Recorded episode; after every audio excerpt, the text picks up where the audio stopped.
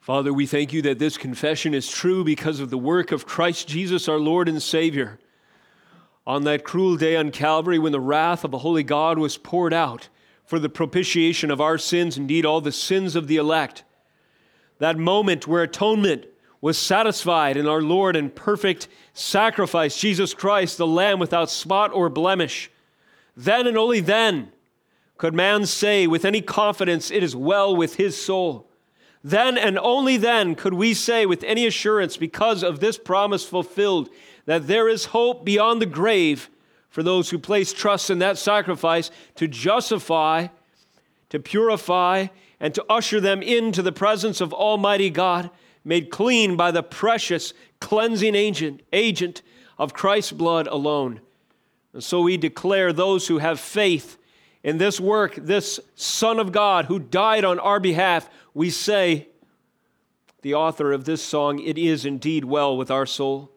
Now, as we turn to your holy word, I pray that our souls would be nourished by the life giving truths therein contained, whereby the revelation of Christ our Lord throughout the ages is made known in the pages of Holy Scripture. I pray that we would see your sovereign design, ordering all things according to your decree placing everything in order that you might be glorified and your people equipped. We thank you, Lord Jesus, that your word is a cohesive whole, and by the Spirit, using this time today, we might see more of the threads that connect the end to the beginning, as you are its author, the Alpha and the Omega, the beginning and the end. We thank you, Father, for these moments that we have. May we treasure them for your glory and namesake. In Jesus' name we pray. Amen.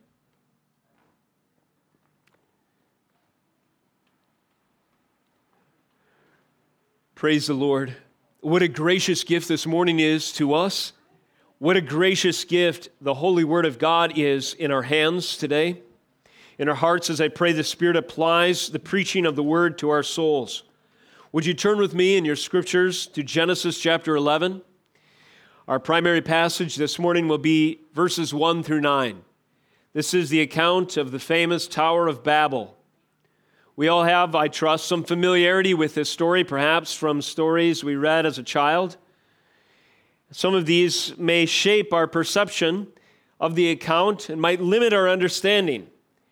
My challenge in this morning's message, and I pray the Spirit's use of it today, would be to open our eyes to see uh, the truths that are here for us to understand more about the work of Christ through history to ransom a people and to judge his enemies in the context of the unfolding events in a post fall and post flood world. The aim of this morning's message, therefore, is to understand or to enlighten the understanding, our understanding of the of Babel, the Tower of Babel and the city in context of future history. History that will unfold through the course of Scripture. Said another way, today's message seeks to reveal how the account of the Tower of Babel and the events surrounding it relate to God's plan unfolding through history. The title of this morning's message is Twisting Heaven's Arm. Are you familiar with that phrase? I twisted someone's arm. What do we usually mean by that? I manipulated them, I coerced them. If you imagine taking someone's arm and some, you know, move or whatever, you twist it behind their back and you say, "Hey, can I have $10?" They say, "No, I'm not going to give you $10." You twists a little harder still. Fine, fine, you can have $10. The twisting of the arm is to coerce, to manipulate, to try to seek your own ends by controlling another.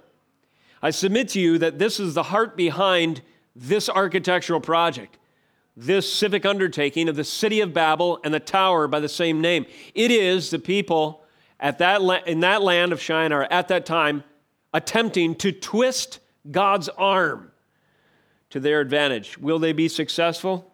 I think you know the answer, but let's see it unfold in Scripture. Would you stand with me out of reverence for the reading of God's Word? As these verses are proclaimed in your hearing today, listen to God's infallible Word in Genesis 11, verses 1 through 9. Now the whole earth had one language and the same words. And as people migrated from the east, they found a plain in the land of Shinar and settled there. And they said to one another, Come, Let us make bricks and burn them thoroughly. And they had brick for stone and bitumen for mortar. Then they said, Come, let us build ourselves a city and a tower with its top in the heavens, and let us make a name for ourselves, lest we be dispersed over the face of the whole earth. The Lord came down, verse 5, to see the city and the tower, which the children of man had built. And the Lord said, Behold, they are one people, and they have all one language, and this is only the beginning of what they will do. And nothing that they propose to do will now be impossible for them. Come, let us go down and there confuse their language, so that they may not understand one another's speech. Verse 8. So the Lord dispersed them from there over the face of the whole earth, and they left off building the city. Therefore, its name was called Babel, because there the Lord confused the language of all the earth. And from there the Lord dispersed them over the face of all the earth. This is the word of God. You may be seated. Let, re- let me remind you of the themes featured in Genesis chapter 10. We remarked how the genealogy of Noah's sons is divided by three names uh, children in the room, again, remind us who are the sons of Noah? Shout out their names sons of Noah. Somebody else? Sons of Noah.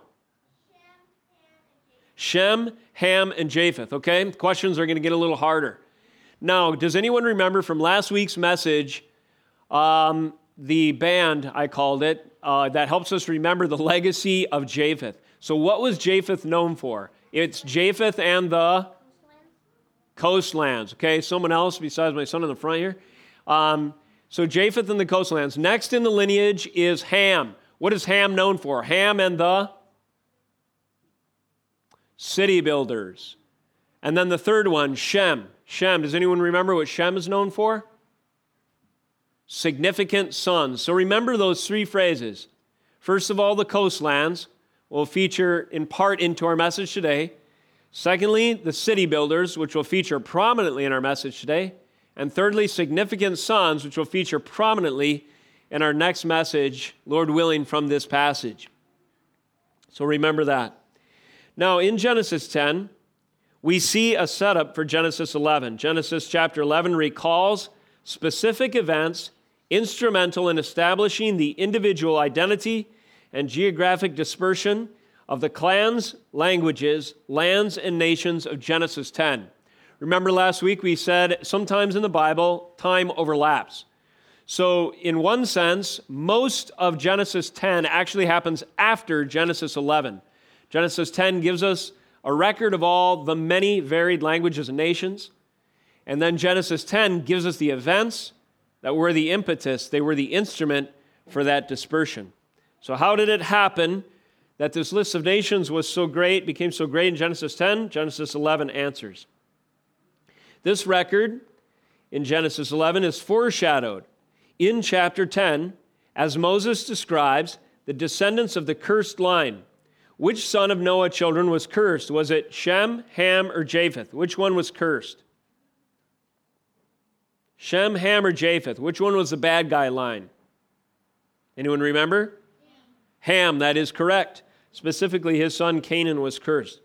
So, as Moses, the author of Genesis, describes the descendants of the cursed line, he does so with special mention of Nimrod. It's a funny name. Genesis 10. Let's learn a little about Nimrod and remind ourselves. Cush, verse 8, fathered Nimrod. He was the first on earth to be a mighty man.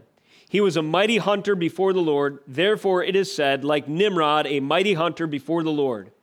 The beginning of his kingdom was, yes, Babel. It lists, goes on to list some other locations associated with Nimrod and company. It's among them, verse 11. From the land he went, from that land he went to Assyria and built Nineveh. Recognizable names. Later, another name recognizable in the greater course of Scripture, Egypt. And then we see Philistines are associated with him as well. So here we have a great hunter, a mighty man, a city builder, Nimrod. And we have a record of his legacy among the things that he accomplished was buildings, cities, civilizations in Babel, Assyria, Nineveh, and these in this lineage of city building also relates to the account of Assyria, Babylon, Egypt, and many others we recognize from Scripture.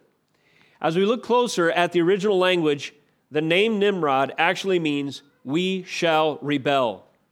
Nimrod means we shall rebel.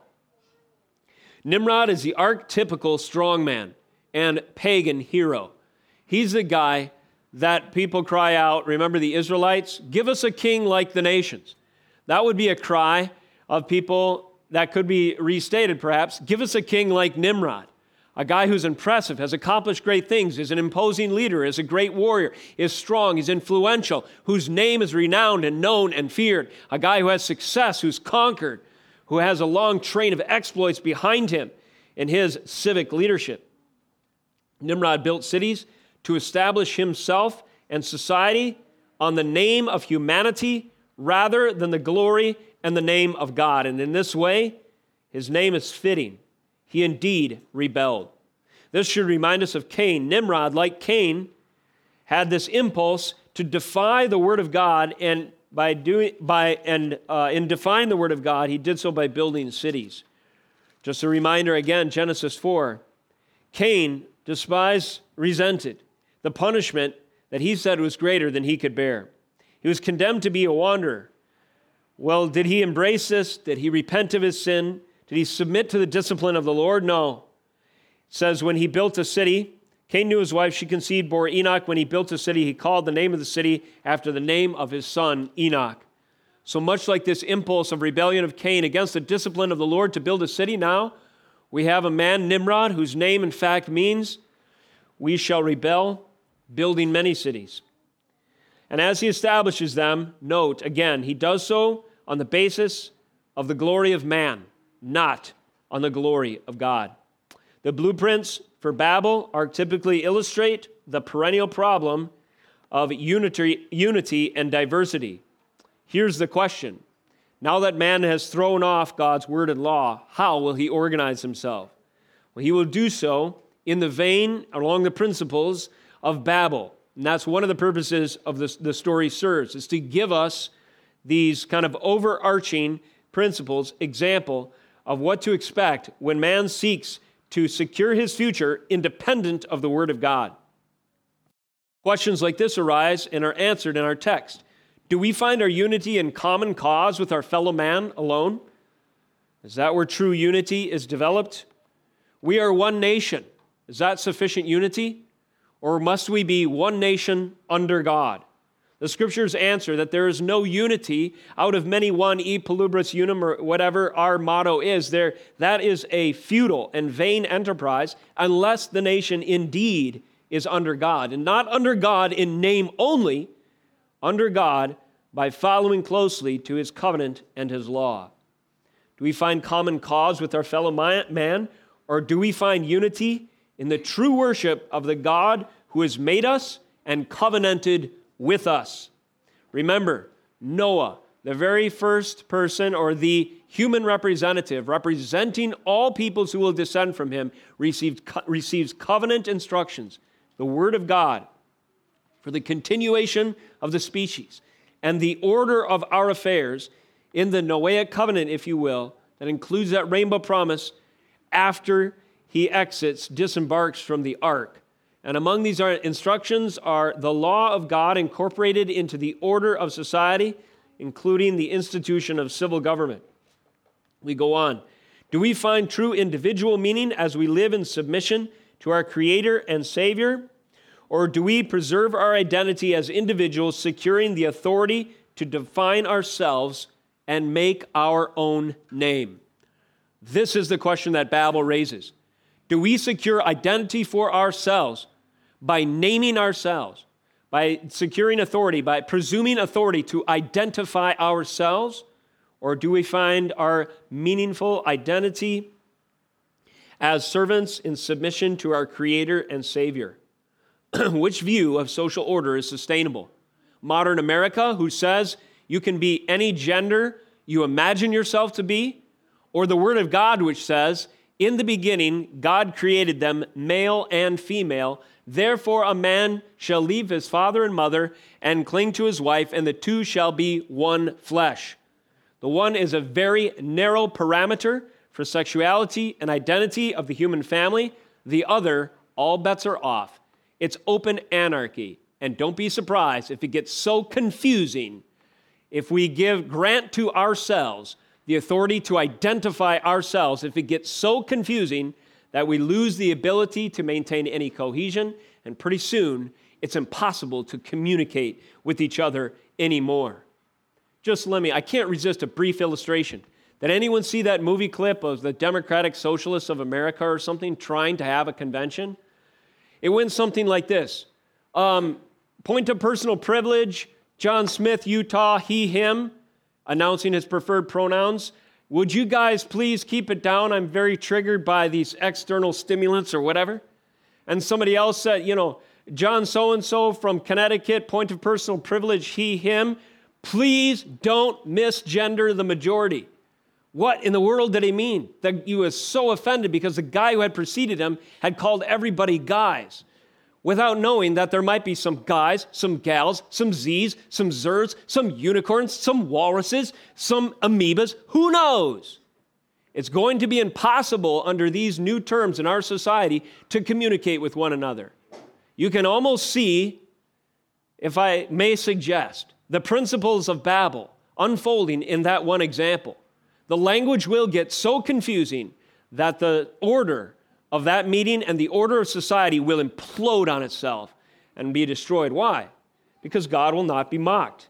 No other view of order is sustainable other than that which acknowledges the God who has created us and sustains us by the word of his power and has ordered things according to his law and covenant, no exceptions. Babel teaches that the only secure footing and coherent worldview is found in covenant with the triune God of Scripture. Other schemes will not stand on the day of the Lord. Other schemes will not stand on the day of the Lord. And we find the day of the Lord in context here. So, key elements to understanding Babel. Understanding Babel in the context of God's greater plan, worldview, view of history, and so forth, His word, His law, His covenant. There are three key elements, perhaps, we can organize our message under to understand Babel. Number one, planning as subversion. So, the planning of man to subvert the word and will of God, that is featured prominently. Secondly, purpose and motive. The purpose and motive of the ungodly is seen in why they do what they do. And then, thirdly, Greek word, parousia. It means the day of the Lord. Parousia is used 17 times, as I recall, in the New Testament. It's a Greek word that refers to the day of the Lord or the second coming or coming of the Lord. There are parousias, if you will, comings of the Lord in judgment, where the day of reckoning, where man must answer to his Creator, will arrive and does arrive even in history, and we see a parousia of sorts even in our text today. Key elements of understanding Babel, let's consider number one planning as subversion. 11.1 Now the whole earth had one language and the same words. And as people migrated from the east, they found a plain in the land of Shinar and settled there. Let's pause there. There are a few keys in context additionally to notice to make this point. The author, Moses, is giving us some details that help us understand what's going on. What is in the air that these people are breathing? What is the cultural values that they affirm? First of all, they affirm foundation for progress, progress is found in their shared human experience. These people assume that because they had one language and the same words, their hope for progress, their hope for security, their hope for salvation, deliverance from the curse, if you will, is found in their shared human experience. Let's find security, let's find safety in binding together around something that we have in common, our culture. But if that culture is not based on the Word of God, that is a vain sense of security to be sure. Modern progressivism holds out hope in the same way that the uh, pagans at Babel uh, were deluded by. Foundation for progress is found in the shared human experience. What mankind can accomplish by the sum of his ability and the sum of his synergy working together will eventually perfect our condition, um, hold out hope for the future. Technology and stuff comes to mind as we see the uh, vision unfolding by pagans to uh, correct the errors that we have right now and uh, make these adjustments on the dials of uh, society toward a better end. Uh, secondly, in the context here, there's an eastward direction. An eastward direction. The whole earth had one language. It says, as the people migrated from the east, they found a plain in the land of Shinar. You may remember uh, what direction were Adam and Eve cast out of the Garden of Eden? They were banished to the north? No. South? West. Not west. East. east. They were banished to the east. Now, Cain kills his brother Abel. He is cursed additionally. He is banished even further from the garden. What direction is Cain pushed by the, by the uh, discipline of the Lord? By his condemnation of his actions. Further east. And now further east still. So there's something perhaps to this eastward direction in the context here. It illustrates further alienation from the hope of Eden, further alienation from the presence of God. Eden was a sanctuary. In fact, as Ezekiel tells us, on a high place, a mountain. It was the guarded presence of Almighty God. The cherubim, the agents that were there to guard the holiness, the sacredness of that realm of God's presence, now guarded Eden from man himself. And the further you got from that visible, from that evident presence of the Lord, in our text today, it represents further alienation from the covenant, further alienation from the hope of Eden. And then, thirdly, Shinar. This is the future home of Babylon. We mentioned in our last me- message, Daniel chapter 1 opens on the plains of Shinar. This is where the exile occurs. This is where Babylon has set up camp, a similar name to Babel. Babel in the Babylonian tongue meant gate to heaven, as I understand. So they were still under the delusion, even centuries later, that the hope of Babel might be a reality in their land. And yes, as we've already pointed out, we are under a similar delusion in our day and age. Majority culture around us still holds out hope that mankind can access a better future of his own devices. So here we see a stage set for the next few things that happen. First thing that happens is a committee is formed in verse 3. They said to one another, Come, let us make bricks. Notice that phrase, they said to one another. Might seem like a throwaway line, but it's important. This is the voice of the people that's considered authoritative binding, this is where the good ideas are to be found from, not the voice of God. The voice of the people as seen, is seen to hold out hope for the future, not the voice of God through their ancestor Noah. They appeal to the people. They say to one another, Come, let us make bricks. This is hope for salvation through democracy, if you will. The voice of the people have spoken, they have authority. The will of the majority will secure us a future. We will vote on what to do, and as many, you know, and as many people we can gather to our position, we'll consider that political capital and just cause to continue with our plans. The voice of the people versus the word of God. The idolatry of democracy is illustrated here. A covenant relationship is established horizontally, denying the vertical. So a covenant relationship is established between human beings. In other words, there's an understanding between humans. They unify, they pool their efforts, they agree on something to accomplish. But what is lost? The vertical, the most important relationship of all.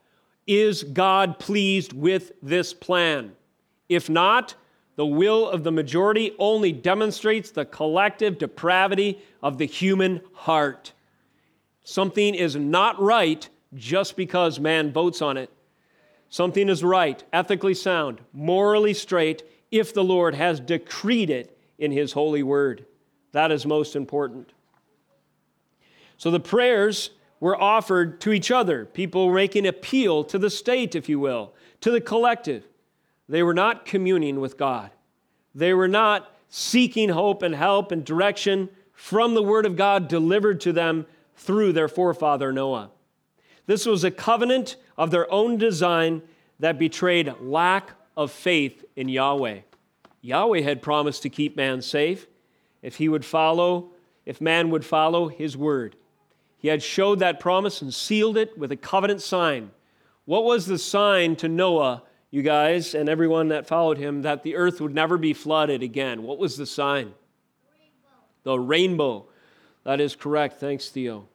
But the people were not, uh, this sign was not sufficient to them that their future was secured under the God of the covenant, the God of the flood, the God, in fact, of pro- the promise keeper Yahweh.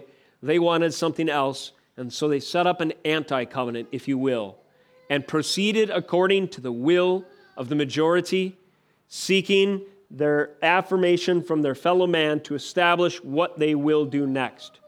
This leads to the next phrase of note, which is an anti creation phrase. Verse 3 They said to one another, they said to one another, which we just covered, then the next phrase, Come, let us make bricks and burn them thoroughly. This language is similar to Genesis chapter 1, in fact, virtually identical, 26. This phrase has been uttered before, has it not? Let us make. Then God said, Genesis 1:26, "Let us make man in our image after our likeness, and let them have dominion over the fish of the sea, birds of the heavens, and so forth." Now we have an anti-creation voice. Instead of looking to the Lord who made them, they say, "Let us make. Let us endeavor to create. Let us make bricks. Let us make a city, a civilization. Let us make a future for ourselves according to our ideas, according to our abilities, in our image, if you will, in order to secure our future. This language expresses the intent to usurp the created order and the prerogative of God. They were planning to subvert God's will and God's plan. Instead of looking to the God who has, had established, according to his word, the terms of the world, creation, and also hope for the future, they were rebelling against this. In the spirit of Nimrod, we shall rebel, they said. Let us make our own world. Let us make our own society. Let us do our own thing. This, in addition, was an anti cultural mandate. Why do we say this? Well, the people were motivated because they feared being dispersed over the face of the whole earth. We'll cover that motive a little more in the, in, in the future. But notice back in Genesis 1, a direct commandment from the Word of God, reiterated in Genesis 9. What did God tell Noah, uh, Adam and Noah to do? Be fruitful and multiply and fill the earth and subdue it. Genesis 9. God reiterates to post fall man his calling, his vocation. God bless Noah and his sons. He says, Be fruitful and multiply and fill the earth. Now mankind is afraid to fill the earth. He f- is afraid that he will be dispersed. So, in direct violation to the word of God, he subverts, he seeks to subvert God, God's order. He rebels against it, and he says, well, We're going to stay put right here, and we're going to make our own little utopia. We're going to secure our future our way. We're going to beseech the voice of the people, and we're going to create the world the way we prefer it planning a subversion. Third point, they were technologically advanced. This is interesting because we often think of ancient man as very crude, primitive. Not, not the case. Says they had brick for stone and bitumen for mortar. Verse 3, before that it says, Let us make bricks, so this is their plan, and let us burn them thoroughly. History, archaeology, and even their context uh, indicates here that they are going the extra mile to do something that will last a long time. Um, as I understand it, virtually all the ziggurat, you know, these uh, kind of pyramid, flat top type buildings, which were part and parcel of the pagan worship of ancient man, presumably contemporaries of Babel, they were made from this similar, um, this similar uh, formula or this similar approach, this building uh, mechanism.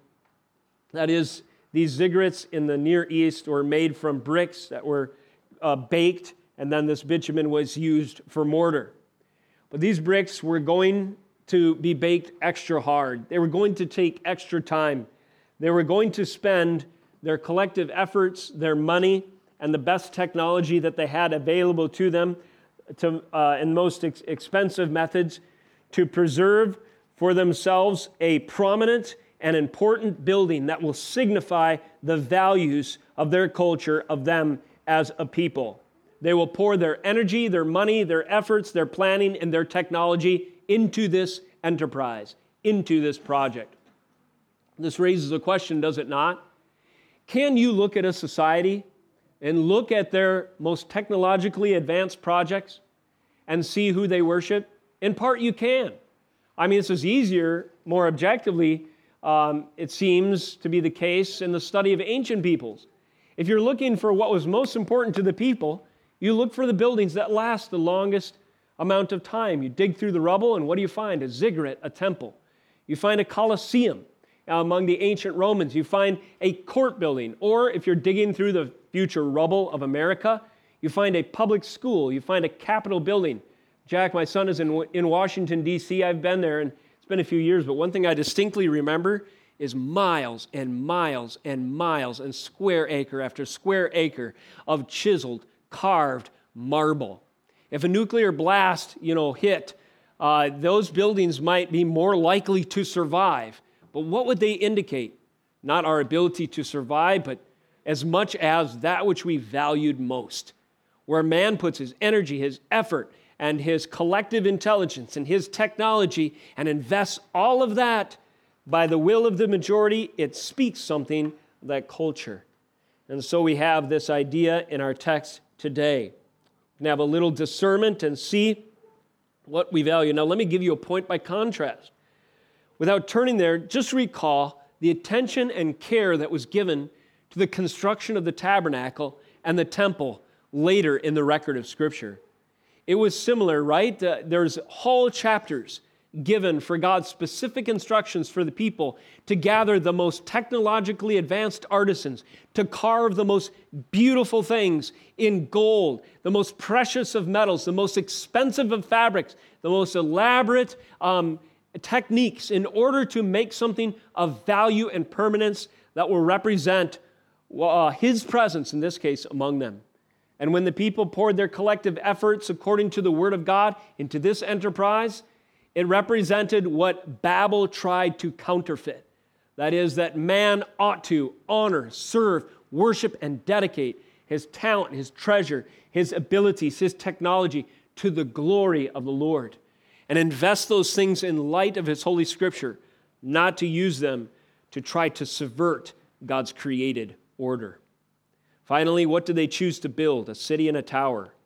Turn to Isaiah chapter 2. This is not unlike our day. There's cities and towers, as it were, points of prominence, high places. We were driving out west for vacation recently, and I noticed that people still have a fascination with high places. Uh, town after town, as you drive west, if you look at the highest point, there'll be something up there. Maybe the name of the city, maybe a sculpture of Lewis and Clark, maybe an ancient uh, war chief from a native tribe that was famous in that region. Um, even in Billings, we noted that there's a statue of Mary. A Catholic has placed a statue of Mary, and my wife promptly remembered a, a, a song called Mary on the Mountain, and sure enough, it was about that high place. So that's something that's a little bit familiar to us. But notice what Isaiah chapter 2 says about this idea of cities and towers, high places, and so forth. Verse 12 For the Lord of hosts has a day against all that is proud and lofty against all that is lifted up, and it shall be brought low. And notice this list against all the cedars of Lebanon, lofty and lifted up. The cedars of Lebanon were the pride of Lebanon. They were so proud of these cedars, they were famous for them. What is the pride of our land? Uh, against all the oaks of Bashan, again, a picture of strength. Against all the lofty mountains, against all the uplifted hills.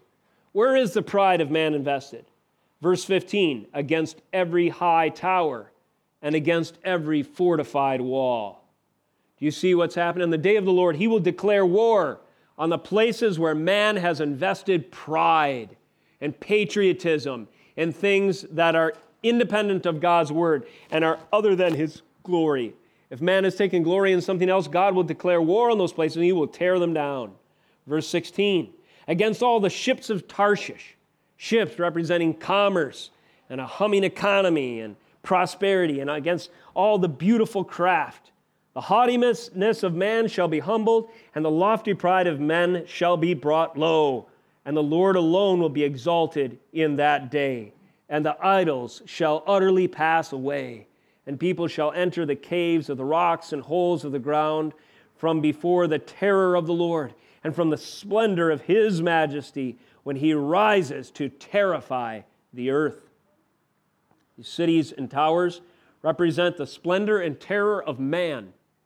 And what do you think will happen when you set up a context, a contest between the splendor and terror of man and the splendor and terror of God? Well, the Babylonians figured it out in real short order. Why was this town and tower built such as it was? Notice in chapter 4, we have some reasons. This is second major point today purpose and motive. They said, Come, let us build ourselves a city and a tower with its top in the heavens, and let us make a name for ourselves, lest we be, lest we be dispersed over the face of the earth. In this short verse, we find that the purposes and motives behind the Tower of Babel were religious in nature, self exalting in nature, as we've already mentioned, and self preserving in nature. That was their intention. There was a religious element, there was a self exalting element, and there was a self preserving element. First of all, religious. What was the purpose of these ancient ziggurats? Or if this was a different structure, certainly it had a similar view and purpose. Was it in fact the goal of the people to build all the way up to heaven as if it was a height measurement? No.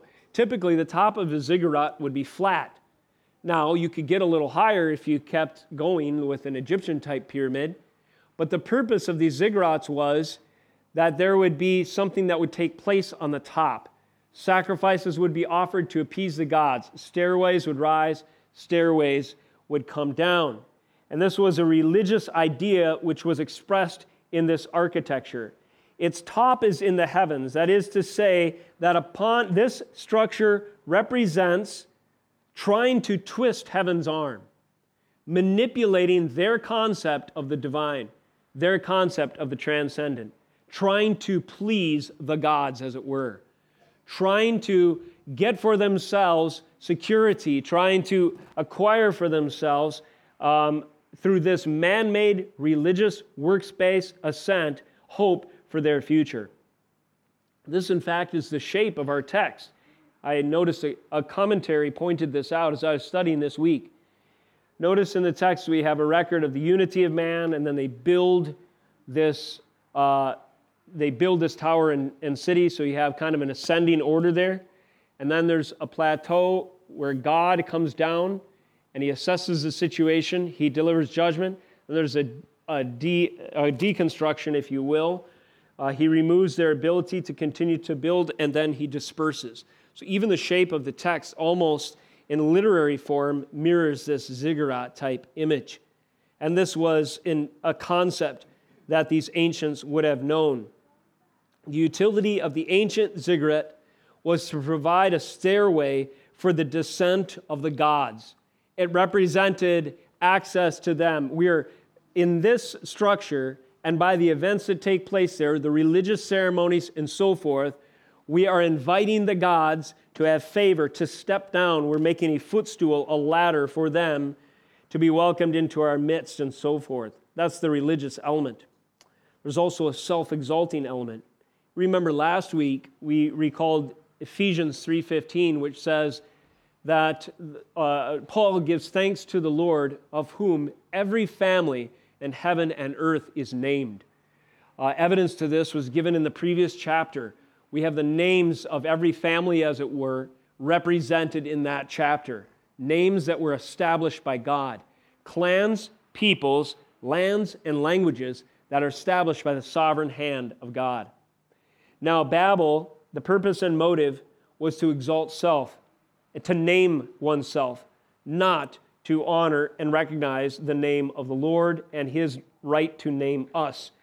They said, uh, Let us build ourselves a city and a tower, again, verse 4, with its top in the heavens, and let us make a name for ourselves.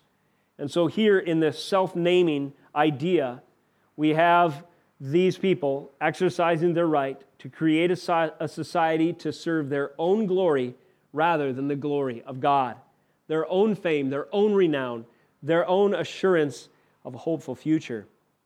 If you turn over just one chapter to chapter 12, what does the Lord say to Abram? He says, I will make of you a great nation, and I will bless you and make your name great, so that you will be a blessing. Here's a question Did Abraham make his own name great through his accomplishments, or did God make Abraham's name great through God's accomplishments through Abraham? Which one? Yes, the second. God made Abraham's name great. Again, in the case of David, another significant son, God made a covenant with David and he said, I will make your name great. The greatness of one's name is owed to the work of the Lord. You and I, if you're a believer in this room, will share in the greatness of our God, but not because of anything we have accomplished or done.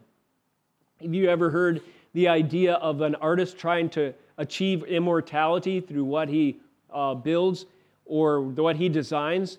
You know, Michelangelo, Donatello, Raphael, and all the Ninja Turtles are recognizable household names not just because they were incredibly, you know, well uh, done action film and, you know, TV show by the same name, but indeed because they're all classical artists. So we recognize their names and in this way, man fancies himself to share in a bit of immortality. His name continues beyond him, that is, his fame, his renown, if he accomplishes something great. This is futile and foolish. God will suffer no competition to his own name and renown. There is no greatness to be found unless it is in the work of the Lord. The only greatness to be found is in the work of the Lord. So we have this religious impulse, this self exalting impulse, and then finally self preserving impulse. We've mentioned this already. The fear was, lest we'd be dispersed over the face of the whole earth. This, again, as we noted, contravenes the word of God. God had commanded them to subdue the whole world and fill it in the cultural mandate. But why did they disobey him? They did so in the name of security. They wanted to be safe, so they disobeyed God's word. Do we, do, any, do we disobey God's word today in the interests of personal security and safety? You better believe we do. Two political examples jump immediately to mind socialism and balance of power foreign policy. So we presume we have authority in every nation on earth just about as the American empire. And why do we want to have 120 military bases? If not to keep us safe? And this, I'm picking on the right wing a little bit here, but how many have heard from your campaigning politicians. We got to fight them over there so you don't have to fight them over here. And you almost never hear in those conversations whether or not the Word of God gives us legitimate jurisdiction in a, any one of 150 nations. Uh, why is that not a concern? Well, security is more important to us, apparently, than the Word of God, who might say, who might in, instruct us, your prerogative and jurisdiction is limited to a false, far smaller sphere. And you're, in fact, presuming on God's territory by this uh, kind of foreign policy. That is a real consideration to take seriously. Now let's consider it on the domestic side, another political impulse, socialism. Let's use the power of the state to take from the rich so that I can have social security, so that I can have a secure future, so that I don't have to work as hard, so that I can be assured if I need health care, I can have it without earning and working for it necessarily myself. And you see, if, the, if we justify theft by uh, on the ground of security, if we justify transgressing God's jurisdictional parameters uh, on the ground of security, what are we doing? We're disregarding God's law because we want to preserve ourselves. And this was what was going on in the purpose and motive of Babel. Final point today. What are the consequences of doing these kind of things? Planning to subvert and having purposes and motives that are, are in uh, conflict with the Word of God? Well, this welcomes the day of the Lord. The Lord comes down indeed. They wanted the Lord to come down. Well, not the Lord. Their concept of God to visit them on the ziggurat. Well, be careful what you wish for. Verse 5. The Lord came down to see the city and tower which the children of men, man had built. The Lord indeed comes down, there's some irony here. Uh, the Lord needed to stoop low. It's kind of language God is everywhere. He knew what they were doing, but this language indicates that their puny attempts had not gotten one step closer to twisting the arm of the Lord. No, in fact, the Lord would bring his day of reckoning and judgment on their vain attempts, their pagan worship. And so, the, fir- and the, the first element of the Lord's coming, his parousia, if you will, the day of the Lord, is to evaluate the situation. He comes down, and by the standard and measure of his word and covenant, he analyzes the situation. He does this later through his prophets, and he sees what the children of men have wrought, and he judges it by his standard of righteousness. Does it stand up or does it fall short? It falls short. He says as much in verse 6 The Lord said, Behold, there are one people, they have all one language, and this is only the beginning of what they will do, and nothing that they purpose to do will now be impossible for them. So the Lord declares that divine intervention is necessary, otherwise, the intentions of these people may come to a fearful fruition. This should not be taken as these people will almost be as powerful as me, or they could become like God. No, this should be taken as if these people are left to their own devices, their corruption will increase to the point where they will threaten their own existence, just like mankind did before the flood. Therefore, in the interest of the messianic hope for mankind's future, in the defense of the seed of the Messiah, the Lord will intervene and he will frustrate their evil and their wickedness. Evaluation, declaration, and then this divine disabling. Come, let us go down. Remember, come, let us build? Now we have a, uh, a corresponding intent, action taken. The people said, Come, let us make bricks. Come, let us build. God says, Come, let us go down. Let us go visit uh, uh, this futile attempt with judgment. Let us go down there and confuse their language so that they may not understand one another's speech. So the Lord dispersed them from there over the face of the earth, and they left off building the city. The Lord comes down and evaluates, He declares, and He disables their work. Let us go down versus let us build. The Lord dispersed versus the fear, lest we be dispersed. The ironic, uh, the ironic parallels continue. The people wanted to make a name for themselves, yet this project will forever be known as Babel, the failed tower, the stupid enterprise, the ridiculous attempt to twist God's arm. Yes, the Lord comes, and in the day of the Lord, judgment is forthcoming, and the people must answer for their actions, and the very thing they feared, he will bring upon them. This is the day of the Lord, the coming of the Lord in judgment, an answering, a reckoning for the people's transgression of his law. Now they must enter, answer for their anti covenant, for their anti creation attempts, for their technology and ability to subdue the earth misused, for their faith in what they could accomplish, for their pagan religion, for their attempt to reach God in their own efforts, for their seeking their own glory at the expense of the glory of God, and for their compromising of God's word in the interest of preserving themselves. Now they will be judged. Does the story end there? It does not. From these nations, the Lord calls out a significant son. As we mentioned before, the Lord said to Abraham in 12:1, "Go from your country and your kindred and your father's land to the land that I will show you." You know, this passage in Genesis 11 anticipates ideas that will unfold through the course of Scripture. Let me mention a couple of them. Let me turn you to two of them. Genesis 28. Genesis 28. This is an amazing parallel passage to the futile attempt of Babel. This is the account of Jacob at Bethel. Notice verse 12 what happens. And he, Jacob, dreamed, and behold, there was a ladder set up on earth, and the top of it reached to heaven. And behold, the angels of God were ascending and descending on it. And behold, the Lord stood above it and said, He's going to announce his name I am the Lord, the God of Abraham, your father, and the God of Jacob. So you see, there is a ladder between heaven and earth, but it will not be erected by twisting the arm of the divine. It exists only where God's name is championed, and it exists only by His design. And this is a ladder of His making. My favorite fulfillment verse, or one of my favorites, comes in John chapter 1, a detail perhaps easy to overlook, but when we interpret it in light of this verse, it is indeed quite amazing.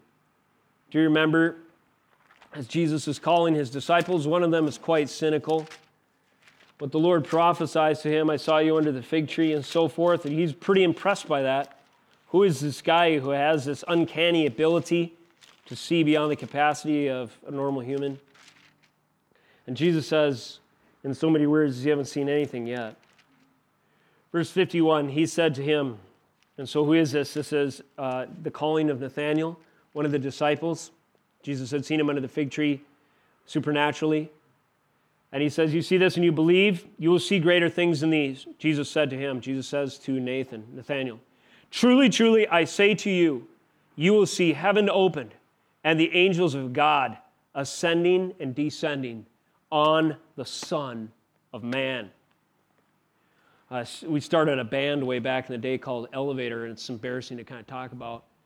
And uh, after I came up with the name, we needed a justification for the name. And I got, I was looking through the Bible and I thought, oh, that's kind of cool. There's something like an elevator, there's something like a ladder, a connection between heaven and earth that God has established.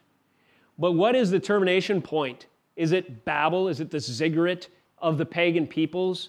Is it the pagan practices of our day? Is it Washington, D.C.? Will that connect us to hope for the future? Is it the technology that our advanced society boasts? Is it the United Nations? All of these things will disintegrate and be reduced at the coming of the Lord in history and at the end of time to foolish babble, confusing, vain attempts. But there is a connection between heaven and earth. And Jesus said, I am He. I am it. No one comes to the Father but by me, says Jesus Christ. There is no arm twisting of the Father that you can manage of your own accord. You are a sinner and your sins must be satisfied. A substitute must die in your place. The wrath of the Almighty can only be appeased through substitute sacrifice that is both God and man, perfect, without spot, without blemish, perfectly righteous, and his probation and his calling on earth. Therefore, the only ladder of ascent between our lowly state on this earth and the hope of eternal life and a society, a new heaven, a new earth, a new city Uh, that promises glorious unity and provision and peace and security and hope for all time is in and through our Lord Jesus Christ. This is the message that Babel anticipates. Genesis 28 gives further prophecy along these lines by revealing in this prophetic dream to Jacob, who was in covenant with Yahweh, that there was a way, but it was only through him when God's name is upheld and by his servant to come in the elect line, the significant son of significant sons, Jesus Christ. Daniel sees a vision similarly in Daniel 7. We mention it quite often from this pulpit. The Ancient of Days is there, and there's one ascending to him. Does he do so on the Tower of Babel? Does he do so on the technological might that we can boast? Does he do so on the political hope of the next administration? No. He does so on a cloud of glory after he's accomplished redemption. It's fulfilled in Acts chapter 1, where Jesus, the Son of Man, ascends to receive a kingdom before the Father. And then this leads to Acts chapter 2. Let's close here. Turn with me to Acts 2. Jesus has ascended upon the ladder, if you will, established between heaven and earth, having satisfied in his work of redemption the terms of unity between heaven and this fallen realm. And the very next thing in redemptive historical terms that happens is Pentecost. The day when Pentecost arrives is recorded in Acts chapter 2, verse 1. When the day of Pentecost arrived, they were all gathered in one place, and suddenly there came from heaven a sound like a mighty rushing wind, It filled the entire house where they were sitting. And divided tongues as a fire appeared to them and rested on each of them. They were all filled with the Holy Spirit. They began to speak with other tongues as the Spirit gave them utterance. Why? What was the significance of this event? Now they were dwelling in Jerusalem, Jews, they were dwelling there, Jews, devout men from every nation under heaven. And at this sound, the multitude came together. Notice, multitude gathered, representatives from all kinds of nations. They hear a sound. What is it? They were bewildered because each one was hearing them speak in his own language. And they were amazed and astonished, saying, Are not these who are speaking Galileans? How is it that we hear, each of us, in his own native tongue? Parthians and Medes and Elamites and residents of Mesopotamia, Judea, Cappadocia, Pontus, Asia, and so on and so forth, Egypt, Libya, uh, belonging to Cyrene, visitors from Rome, both Jews, proselytes, Cretans, Arabians, we hear them telling in our own tongue the mighty works of God. Saints in this room, this is the reversal of Babel, if you will.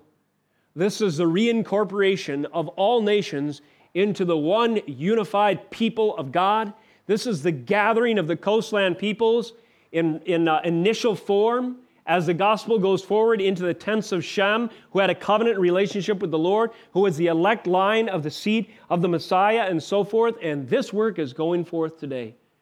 The gospel of our Lord Jesus Christ is being translated by Wycliffe Bible translators, just to name one, into hundreds, yes, thousands of languages. And as it does so, there is a mighty work of redemption taking place, whereby, as Revelation goes on to declare in even more detail, the Lord is gathering for himself from the coastland peoples representatives from every tribe and tongue and nation, not to populate the city of man, represented by Babylon and Babel and Assyria and Nineveh, no, but to populate the city of God. Right now, sojourners passing through, citizens of this holy kingdom, but in the future, when that city is fully realized, the new heavens and the new earth, indeed, New Jerusalem, indeed, the bride of Christ. Let us close in thankfulness and prayer. Father, we thank you for the promises of Holy Scripture that reveal the glories of ages past that are real and established in Christ our Lord. Encourage us, Lord Jesus, by your fingerprints on all of the finely tuned details of history that are recorded in your word. Give us grace and strength to proclaim these truths, Lord, in our day and age with renewed assurance, faith, and confidence, tearing down the Babels by proclaiming the word of God as it were and placing our faith and hope in the only Savior and Messiah, Jesus Christ. Let us suffer no impostors. Let us be found faithful upon your return, the Parousia, the coming of our Lord.